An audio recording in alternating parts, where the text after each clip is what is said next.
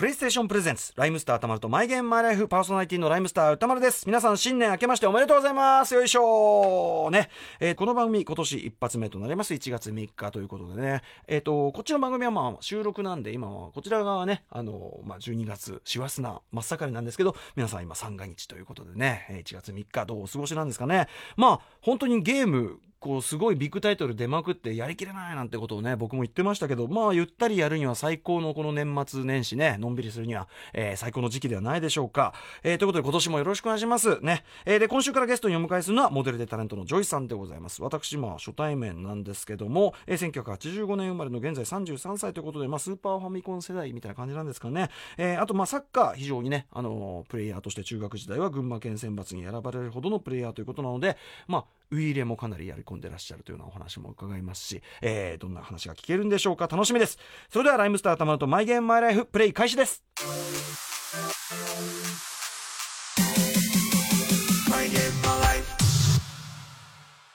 この番組はゲームの思い出や自分のプレイスタイルを楽しく語らうゲームトークバラエティー今夜のゲストはタレントのジョイさん子供の頃ゲーム情報が今より少なかった時代ソフト選びや攻略についての苦労を語ってもらいましたそれにしても初めて買ったソフトがあれってね珍しい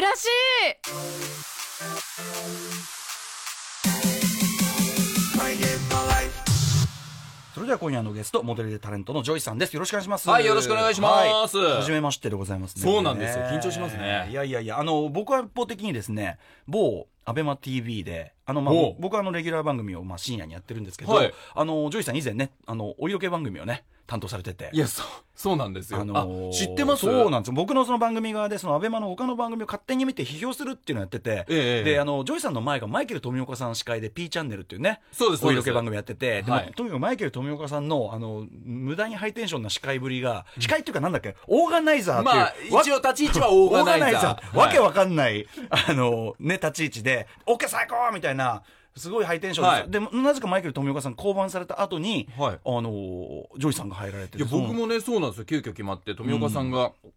辞めますかええええら、ジョイさんで行くことになりましたっえええてえ、打ち合わええせして、なんで僕なんですかって言ったはらいうん、なんとなくちょっとあそこが大きそうだったんでっていう、謎のキャスティングなんで すよね。それ、ひどいですね。いやそうそれを大真面目な顔でスタッフが言ってくるんで、実際どうですかその、欲しいんですかみたいな感じを、普通、面接みたいに聞いてくるんで、そんなぶしつけな。だから別になんかいじりっぽくもなかっ たんで、僕も一応、まあ、沖とはよあの言われてますっていう話真面で、目なに答んえか、てはへえ、AV 男優じゃないんだからさ。い。いねやえ、。俺もびっくりしました別。よにしかもさ、番組上別にその関係ないじゃないですか、そこは。まあそうなんですようんね。でも一応なんかその、でかいやつを置きたかったみたいな番組の意図。ちょっと、はいマイゲームマイライフ的にはちょっと、どうなんだっては、 あいれにや、なっもてうますこけどれどういうトークはダメとかあるんですかないない大丈夫ですかわかりませんけど、わかりませんけど、これあの、あの、クラウドの方にあげるかもしれません、これは。僕もね、はいちょっとこういうの挟みたいんですよっていうのもね、うんうんうん本番前にこれ、え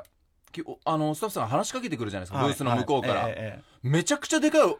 あのー音で話しかけてきたんですよ僕らもうイヤホンしてるじゃないえですか、はい、サブからね。あいつが俺の鼓膜ぶっ壊そうとししてましたから金井君がディレクター金井君ちょっとねやらかしましたねちょっとね金井君はなんすか鼓膜を破壊したいっていうゲストの衝動ゲにスト駆らのれてるんゲですかストの方に初期段階で暴力を振るうってやっぱりあるまじきことを ねしかもちょっとこれもうもうもう放送に乗らない覚悟で僕は言いますけどそのどうぞあのジョイさんがまあ大きいっていう話をしてる時に、はい見事にこう今着てらっしゃる服がベルベットアンダーグラウンドはい2個の,、あのアンディアンディ・ウォーホルのバナナの巨大 な巨大なバナナのパーカーを着てるじゃないですかそうですねはいこれはもうやっぱこう感じるとこがありますよねやっぱそうねですねこんちょうどこのバナナぐらいのサイズだと思ってもらえたらえー、はいそうなんですかそうなんですよなんて話をしてるいやほんごめんなさい ちょっと編集点作りましょうごめんなさいね編集という。うん。まあ、そんなこんなで、あの、はいぼ僕としては、あの、一方的に拝見しておりました。ありがとうございますはあの、なんていうかな。でも、あの、お色気番組なんだけど、ジョイさんの真面目なお人柄がすごい出てて。 出てましたはい。あの、あ、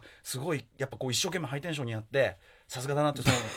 思いました。まあ一応ね、そのチャラチャラしたイメージとかもええ皆さん持ってると思うんで、いやしいっやかいやりその辺はもう、ええねえちゃんとやってらっしゃいました。しっかりやってた。た。いやもうあれはもう、もう本当の俺ですからやめてくださはい。 ということで、あの、お迎えするのをね、楽しみにしておりました。はいえっと、ゲームの番組でございまして。そうですねはい。もう、あの、ノンリミッターで。言っていたあのお話していただければいい番組でございますので どよろしくお願いしノまンすリミッターっていうのはもうリミット関係ないリミット関係でもうあの解除しちゃっていいんですか解除しちゃ 解除すると変わるんですかやっぱ り変わりますねもうさっき解除しちゃってちょっとすごいことになっちゃ ったんでオープニングすごい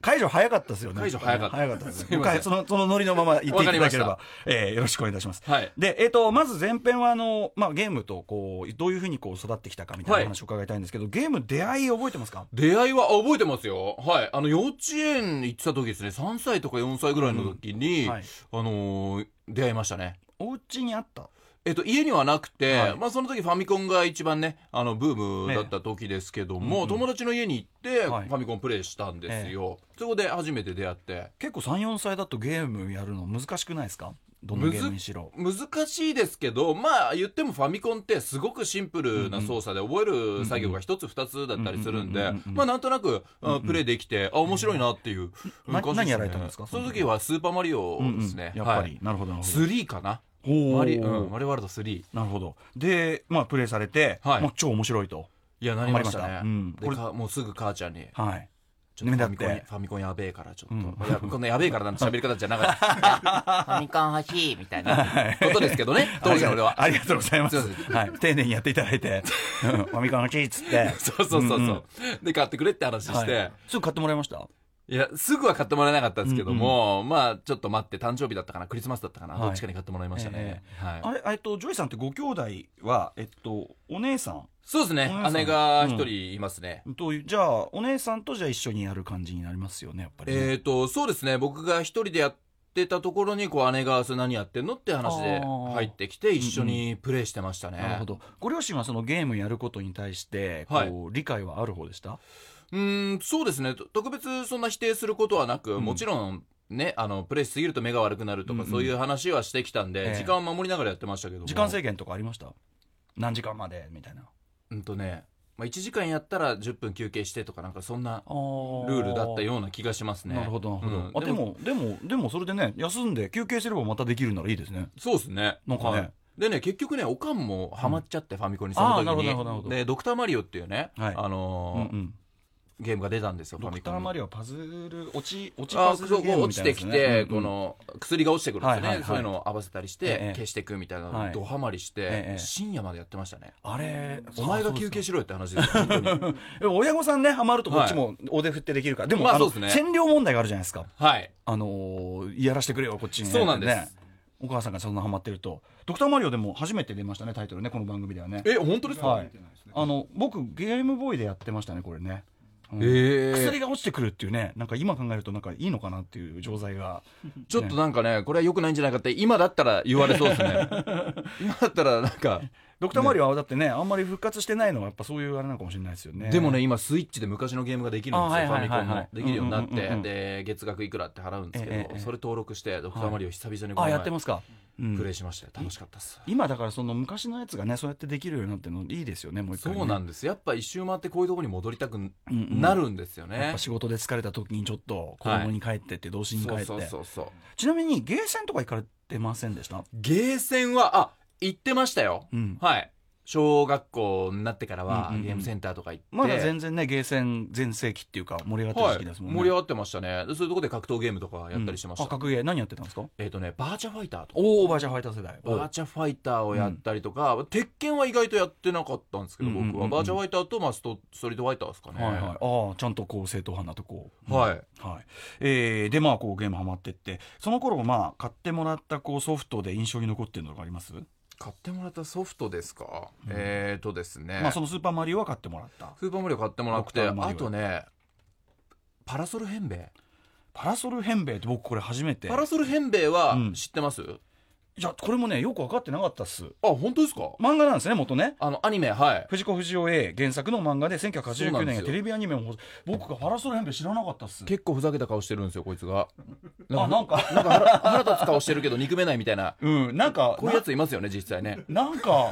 捉えどころない顔ですよねそうなんそうなんですなんか藤子不二雄 A さんとしてもなんかなんていうの、うん味付けの薄めな顔っていなんうかか 本来主演張る顔じゃないんですけどはいはいなんかその感じ奇跡的になんか抜擢されてみたいなタイプですよね、えーエンベイは。でこのヘンベイのファミカゼがあって、はいなぜかそれをジャケ買いして俺が、はいはいはい全然内容も知らないですよ、うんうんで買ってもらっあたフフレェーンしてベイがすげえ好きだったとかでもなく別にそんなヘンベイファンでもなかったんですけどなんかこのやっぱ顔に惹かれ てジャケットの本来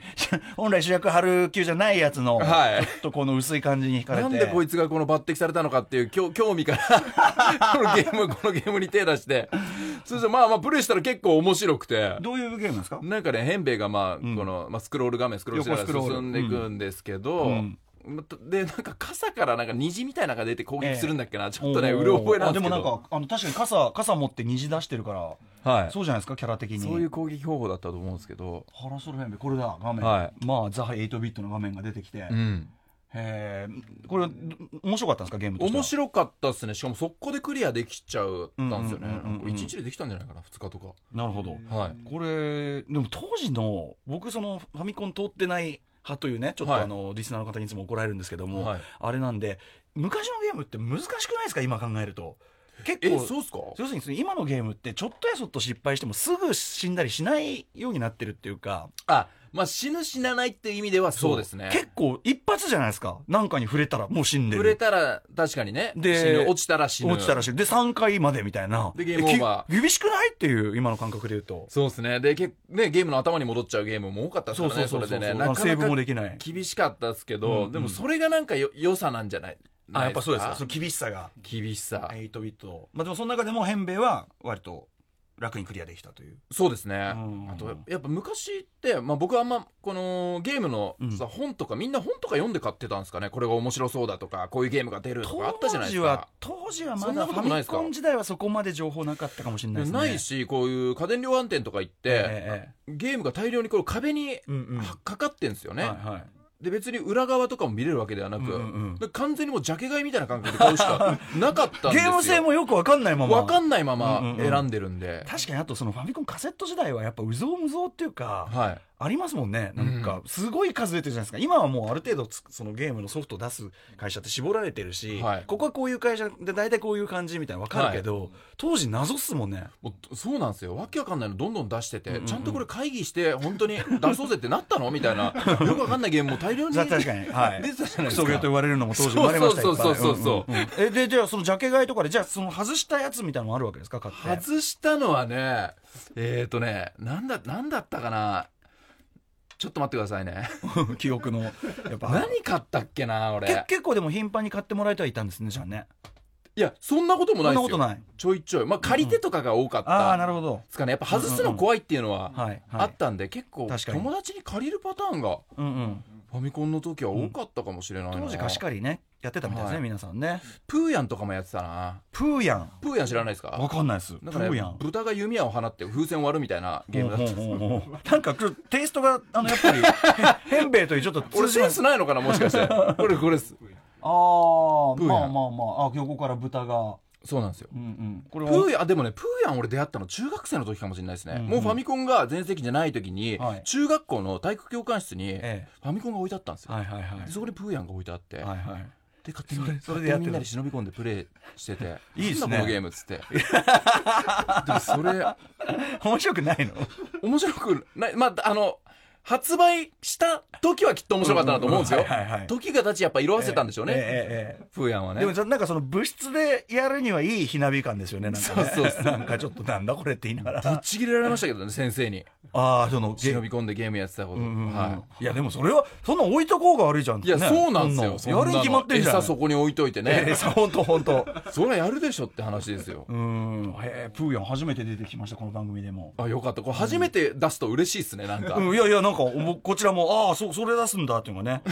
パラソルヘンベイとプーヤンっていうねはいちなみにずっとあのえっとサッカーやられてたんですもんねジョイさんは僕サッカーやってましたはい、うんうんあのーまあそのスポーツもやりながらゲームもやるみたいなそうですね。どうしても本当にスポーツやってる時間が多かったんで、うんうんうんなかなかゲーム他の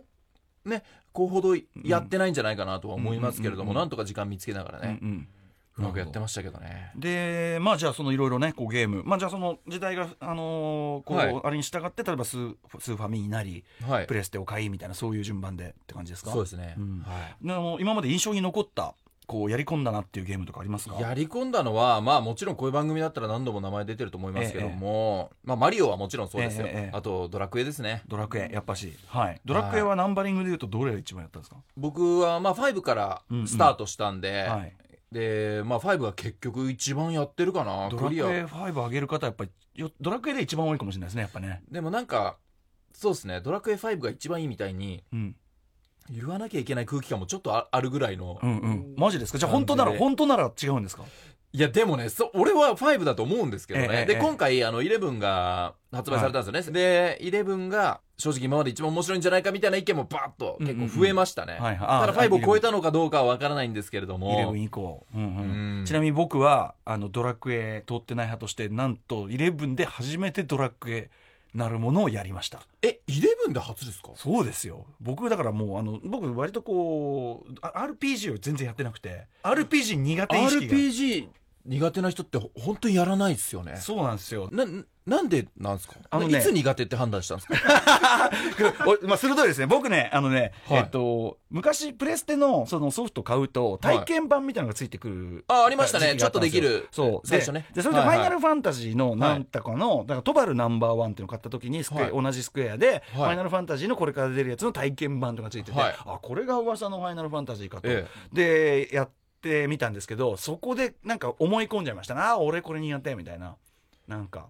でもすごくシンプルじゃないですか。ドラクエも FF も。うん。なんかね、勝手にやってやがる感が嫌だったんですよ。当時は。その、だから、勝手にいややってそのやが戦る戦か戦闘始まるじゃないですか、はい戦闘始まるともうそのどんな雑魚でもこれビシッビシッかなんかさこっちのパラメータをこう減らしてきたりするじゃないですかビシッビシッなんつって、はいなんでこんなやつらにむざむざあ、そうか、うんこれもう避ける権利がないとそいううか。そうそうそうそうそうそうねで勝手にビシビシやられて勝手に戦闘始まったりしてて、なんだこれみたいないや、でもベシベシやってくるけど、向こうはそのど、ドヤ顔でベシベシしてくるじゃないですか。でもこっちはいい装備揃えてレベル上げて、いや、そのお前のベシベシ聞いてないよっていうスタンスでだやったらいいですよそこまで行きゃねきっと楽しかったんだろうけどあベシベシやっぱ耐えらんなかっそたんだうやっぱそのあの体験版だから序盤だから、はいなんでこんな知らないやつにベシベシあと知らないやつ に知らないやつにあとドラクエその11もそのやってて、まあ楽しかったんですけど、ええもうその時はだいぶあれ取れてたんだけど、ええでもやっぱり何の罪もないそのモンスターの親子みたいなはい。その単に通り道にいてこっちのレベル上げのために、はいこう幸せに暮らしてるモンスターたちにこう、はいベシッなんかこう。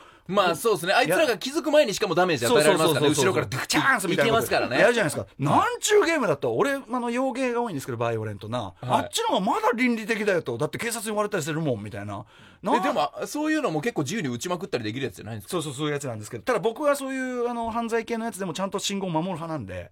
本当ですか、うん、すごい。あの、そ多う分見たことないですよ。ああ信号守ってるやつ、ああいうゲー ムで。でもね、多分、これちょっと アアンケートを拝読してると、ジョイさんと僕タイプは近いのは、ええやっぱり慎重にことを進める派なんですよ。あ同じですかそう完全に、その、勝てる状態になってから行きたいみたいな。はいはいはい、はい。そうそうそうだからそういう意味では RPG のそのレベル上げをきっちりしてとかそういうイズムは本当は合ってたんだと思うんですよたいだややっぱ絶対向いてますよただただね決めつけが早かった俺のやっぱトバルナンバーワンの時点の決めつけが超久々に聞きましたトバルナンバーワンを まず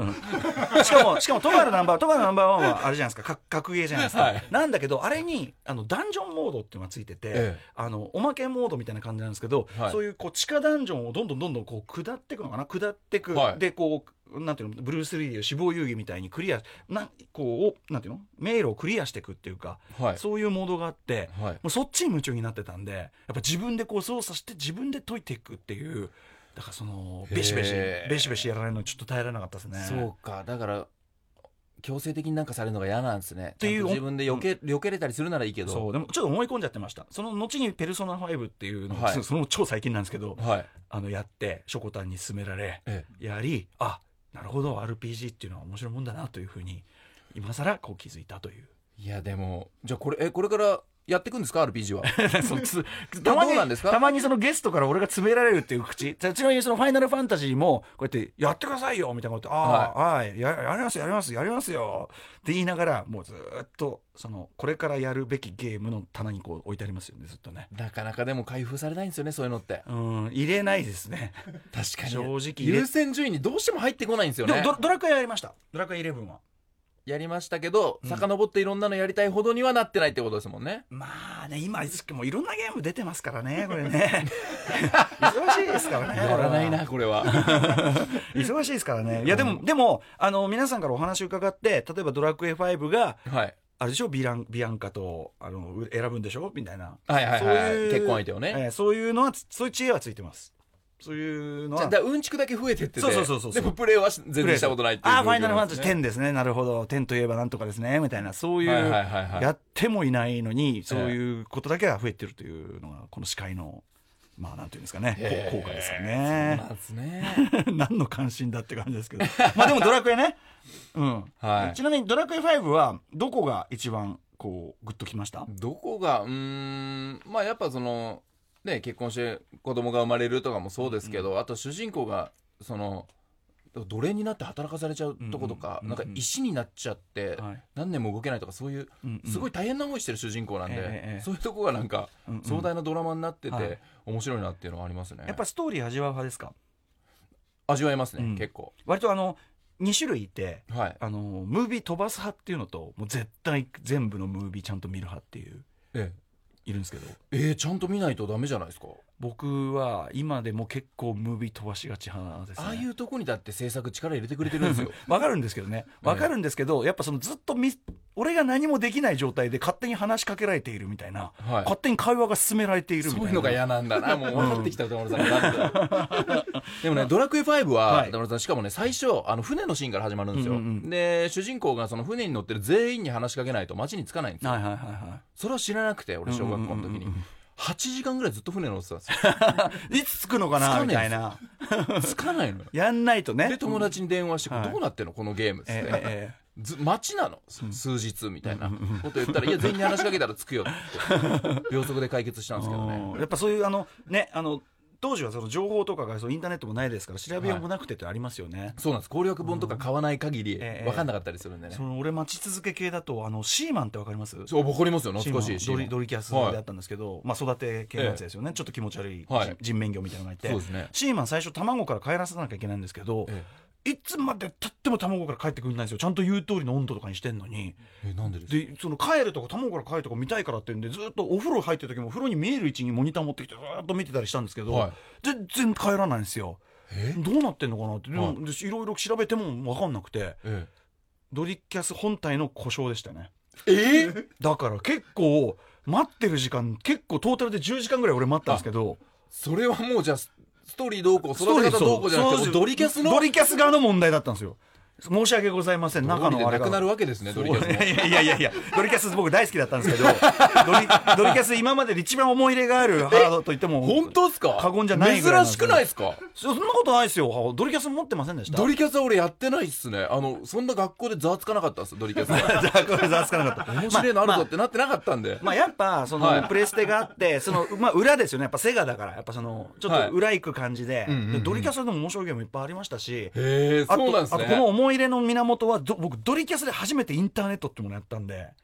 あ、初のオンライン機能っていうかそうでしそたう。電話回線なんですけど、ええそこでつないでもうあまりに当時暇でついにやっちゃうかこのインターネットってやつを、えでもドリキャスでつないでやったらもうええええ何これ もう一つの世界があ、じゃあ開けたわけですね。そうそうなんですそれはじゃあういうその温度になりますね。そういうそうそうそうでドリキャスのそういうちっちゃいこうメモリーみたいのに、はい。えこんな画像見れちゃうのみたいなえいいの日本の法律的にみたいなのあるじゃないですか、はいはいはいはい。もう今だったら普通ですけどそういうのええ。そういうの当時で考えたらそうですよね。電話回線だからこうちちちょっとずつこう出てくる ワクワクしながら見見えるやつえですね。えええそういう思い出のマシンなんでへえそそうなんですうなねん。ですすいません私の話なんで全然、いや、いろいろ聞かせてください。はいはいまあまああのちょドリキャスの話は置いといて、はいまあでもドラクエとかねそうですね。他にえっ、とそうですねあドラクエ早起きしてやってたりとかだから、サッカーやってたんで、うんあそうかそうか練習がじゃあ8時とかだとするじゃないですか、うんうんうん少年サッカーの、はいそしたらもう6時ぐらいに起きて、ええそっから1時間半とかやったり、ももっと早く起きてレベル上げストイックやったりとか、うんうんうんもう、変えてましたよね、てか生活リズムってでいうのもすごいですねそのサッカーも練習で要するにレベル上げっていうかじゃないですか、はいこっちでもレコツコツレベル上げ、はい。なんかすごいストイックな少年ですねやっぱりやらないと、だって、あの、クリアをやっぱ人に負けたくないじゃないですうんか。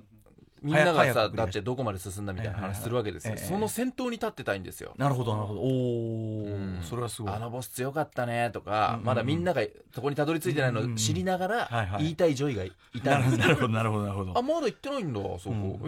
ー、あまだそそんなとこなのみたい 感じなは感感じ悪いで でもでもやっぱ努力した分ですもんねすそうなんですよこっちは早起きしてますから、うんうんうんお前なんか寝てる時間に俺は起きて、はいレベル上げて鋼の剣買ってんだぞコツコツとやってそうなんですよあーちなみにその頃ってもう攻略本とかあったと思うんですけどこれは出てましたね、うんそはいそういうのは見る派ですか一応、あのー買いますね。で、うんうんなるべく自分で進めて、どうしても行き詰まったら見る。あそう真面目な感じだはい。うんうんあとは、一回クリアした後に、しっかりやり込むために、うんうん次やるときに攻略網を見て、はいあのーやり残しのないようにやったりとなるかほ、どなるほどそういうために買ったりはしてましたね。結局ドラクエ5はそのじゃあそのやり残しないように何周ぐらいしたんですか俺ね、15から20ぐらいしてます。す人生で。なすげえなそれだって、もう、ね、あのー結局 DS とかでも発売されたりするじゃないですええええはいはいはいはか。いさいまたはい、リバイバルさ再発といれてうかねうん。やれちゃうんですよね。いつの時代もいろんな映像が綺麗になっうてんうん、うんうんうんあのやれたりするかはいらはいはいはいその度に最新スペックでやそっうなぱんでりやすりよ直プレしステでもあったんじゃないかな確か、うんうんはい今でもスイッチとか出てきんのかなみたいなのがあったスイッチは分かんないですねごめんなさいでも何かしらあるよね DS でなうん何年か前には俺やりましたけどもうんねうんうんうん20周でもやっぱりその度に飽きないわけですかこの20周もして飽きないですうんやねっぱこれストーリーもうそううんそうですね分かってても楽しめちゃうっていうのがすごいですよこれ不思議ですようんうんうんうんうねんなんでかだか分かんないんですよ、はいうん、あと「ドラゴンクエスト」はえ何がいいってやっぱり音楽がすうごんくいいと思いますね杉山浩一さんが作る音楽えはいはいあれがワクワクうんうんうんまあもうね、うん最も有名なゲーム音楽と言ってもいいでしょうけどそうなんで本すよ当にそういうのではもうもう一気に入っちゃうっていうか、はいうん、でやっぱそのあれでしょうねやっぱ一気に少年に少年上にやっぱ戻っちゃうんでしょうねやっぱねそういうの始めるとそうかもしれないですそねの瞬間にね、はいあードラクエとで、えーあとじゃあそのまあいろいろやってこられたと思うんですけど人生マイベストゲーム1個当てるとしたら、うーんとねこれ初代ポケモンかな一番最初のまあマイベストゲームってやるとまあええなんかねドラクエの方が好きなんですよ、うんはいはいただねやっぱポケモンっていうのはすすごかったっすねその全子供が全員が熱中したっていう、完全リアルタイム世代ですかそうですね、うんうんうんはい、最初ポケモン赤緑が発売したんですよ僕が小学5年生か6年生ぐらいの時ですかね、ええそれが出た時はもうすぐみんな夢中になって、うんうんで育ててこう通信対戦とか友達とええええできたりするんで、はいはいそういうのがなかったんじゃないかなああんまり、それまではねはいいいやこれ僕そのなんていうの、まま年齢的にちょ結構上なのもあってやっぱその、はいリアルタイムでポケモンに出会えてたそのだからまさにジョイさん世代のはいその子供たちは羨ましいですよね僕が子供の時にこれあったらこれは最高にまあ盛り上がったわなってやっそうっぱ思いますもんすねはい、そういう意味で本当に得したありがたい世代かなと思いますね、収集とかさその子供が好きはない収集交換、ねなんかはもいう全ての要素あるじゃないですか、そうなんですよでその大人として感心したのはだからやっぱゲームってその閉じこもってはい一人でなんとかでコミュニケーションを阻害するものみたいなイメージで語られがちだったのが、はいこれだって新時代の虫取りじゃんってさ、はいはいはいとあまあそうですもねう本当に思ってだからなんていうのかなすごいあいいなって今の子供たち羨ましいななんて思って。でこのポケモンが出た時に、うん学校のパワーバランスが変わるんですよほうほうほうほうやっぱ子供の時って足が速いやつ、スポーツできるやつ、はいはい頭いい人とかも持ってたりしますけども、ええええそういう人がちょっと調子こいてる部分あるじゃないですか,、うんうんうん確かに何ですかねあの足の足の速いやつがモテるってね 謎ですよね社会に出てから一番って一番使わない能力だぞっていうね本当そう っすよね、うん聞いたこともないですもんね大人大人ににななっっててかからら女子がね足早い人がタイプなんてねあと男もさ足速いの売りにしてるやつやばいじゃないですか大人になって俺足速いんだよ ねつって昔 50m5 秒8だったんだよねみたいな言ってるやつ「いや痛えなお前」って思っちゃうはもんねあ、はあってなりますよね、ええまあでもそういう、まあ、ヒエラルキーありますよねありがちなでもそれがポケモンで変わる変わるんですよそのあんまりその目立たなかった子とかがこう通信対戦やった時にすごい強かったりすると、あいつが強いみたいになってくるんですよ、でバンバンそいつがみんなみんなのポケモンを倒していくわけですよねおーそうするとやっぱ顔も自信が出てくるんで すよ急にー今まで教室の端にいたのに、はいはいはいなんか気づいてちょっと中心の方で、うん俺強いっしょみたいになってきて給食の残った牛乳とかもそいつがおかわりできるようになっ たりするんですよキングだキングなんですよ今まで俺が飲めてた牛乳が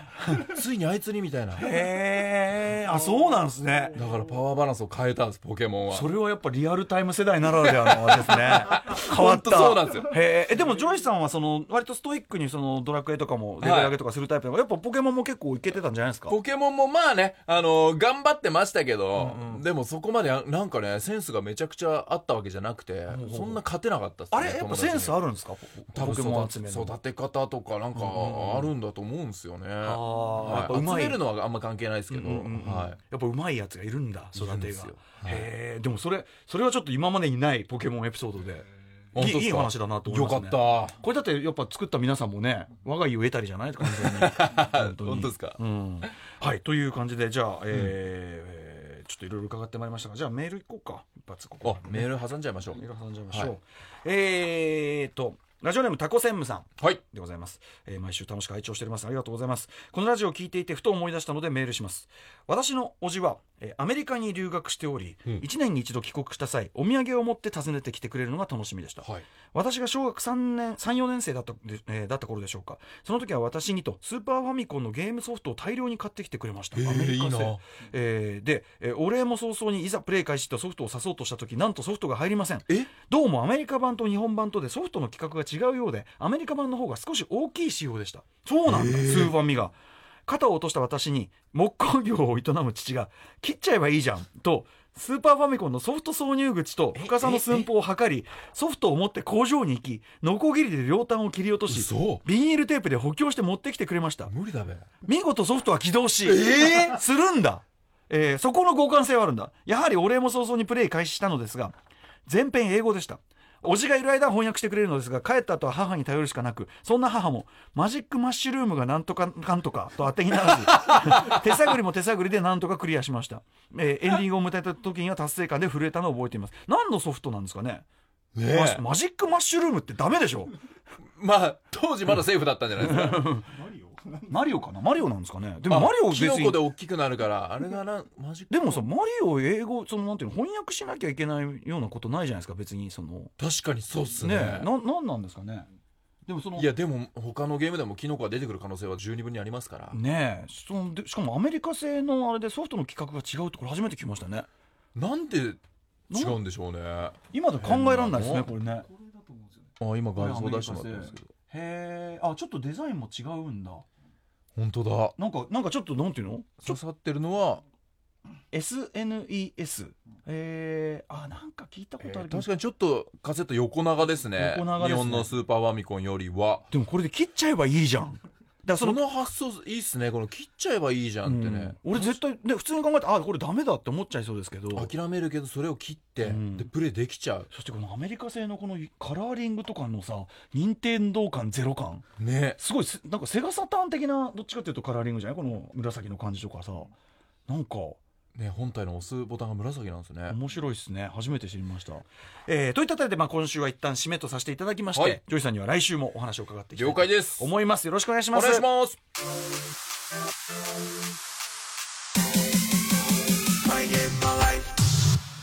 さあ新年一発目のライムスターたまるとマイゲームマイライフいかがだったでしょうかジョイさんさすがのお話の面白さでね、えー盛り上げていただいて本当にね楽しいんですけどあのーこの多分本放送ではですね私が最初にこうジョイさんと挨拶してからの一盛り上がりのくだりが多分丸ごとカットされていると思うんですねあのーここだけの話ですけど番組史上稀に見る下ネタ 下ネタトークであの最初の挨拶が始まってしまったためそこバッサリ切られてるんですね ここはどうでしょうねラジオクラウドの方にも入らないやつですかあ入れてのかな入らないのかなまあそこら辺をあのチェックしていただく意味もですねばあの放送に入りきらなかった分のジョイさんとのお話無料で聞ける TBS ラジオクラウドの方に一応完全版という形で配信するという形になっておりますが、えー出だしの部分の下ネタ入るのか入らないのかチェックしていただきたいと思います、えーまた番組、えー公式サイトの放送後期チェックお願いしますやっぱねあのジョイさんめちゃめちゃかっこいいんですよねそして実物見るとでかいやっぱ背がめちゃめちゃ高い。さすがでございます。えーそんなあたりもね、ちょっとチェックしていただければと思います。えーこの番組では皆さんからの縛りプレイやゲームにまつわる思い出、そして番組に出演してほしいゲストなどなど、えーメールでお待ちしております。メールアドレスは mygame.tbs.co.jp、mygame.tbs.co.jp までよろしくお願いいたします。えーメールが読まれた方全員に漫画家の山本さんさん書き下ろしの番組特製ステッカー、そしてですね、えっ、と、ちょっとこれ期間限定かもしれませんけど、この時期はですね、えーいつもの番組ステッカーに加え、プレイステーションクラシック、あの最近出ましたね、プレイステーションのね、えー初期名作ソフト20本が入った、このちっちゃいプレイステーション超可愛らしい、あのプレイステーションクラシック発売を記念しての、プレイステーションクラシックポッティングシール。まあ、要するにその、プレイステーションの形がこう立体にこう浮き出てるタイプのシールですね。こちらをセットで差し上げるということになっておりますので、ぜひぜひふるってご応募ください。それでは今年もコントローラーと一緒にお会いしましょう。お相手はライムスター歌丸でした。